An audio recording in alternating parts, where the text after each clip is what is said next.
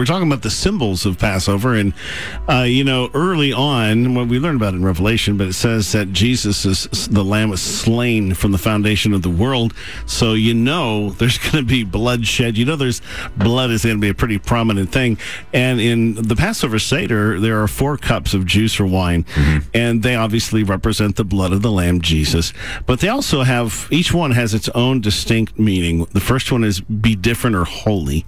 I will free you the second one. Redemption is one of them. And the fourth cup is the cup of praise or the mm-hmm. cup of joy. They all are very profound in right. how they're used. Uh, one of the things I love about it is you're reminded to not fill your cup all the way full because you have to drink everything in the cup four separate times because emptying the cup symbolizes that our joy is full.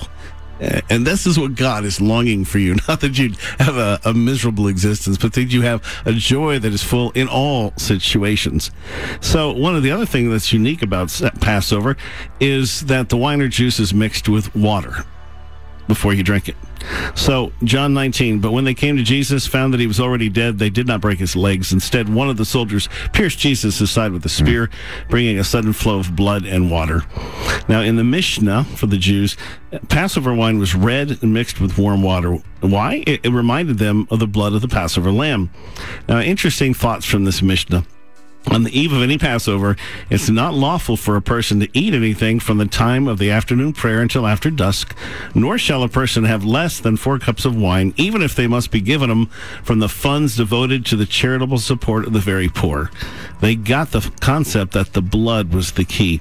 The earliest references to these mixtures is two parts water, one part wine. Later, it goes three to one. Apparently, they were enjoying it too much. Mm-hmm. Early Christians mirrored that of Judaism. We have uh, Justin Martyr's first apology uh, apology, the elements of the Lord's Supper are bread and wine mixed with water. So it's important that every little thing that you read in, in Scripture, it comes from somewhere. There's significance to it. That first cup or the kadosh, the first cup means be different or holy.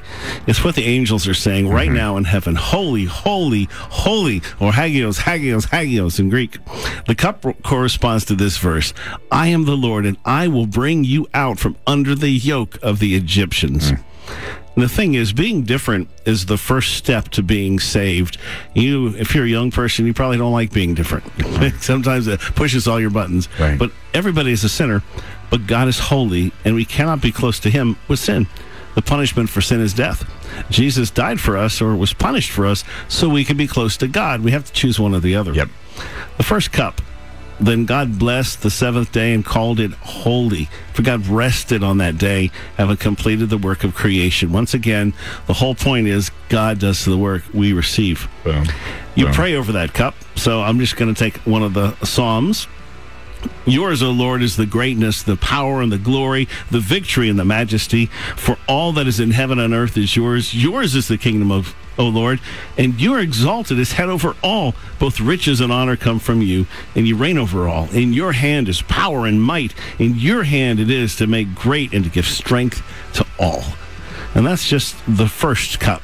Coming up, we're going to look at what I think is one of the most important uh, revelations that goes with Passover and what does it actually mean in eternity?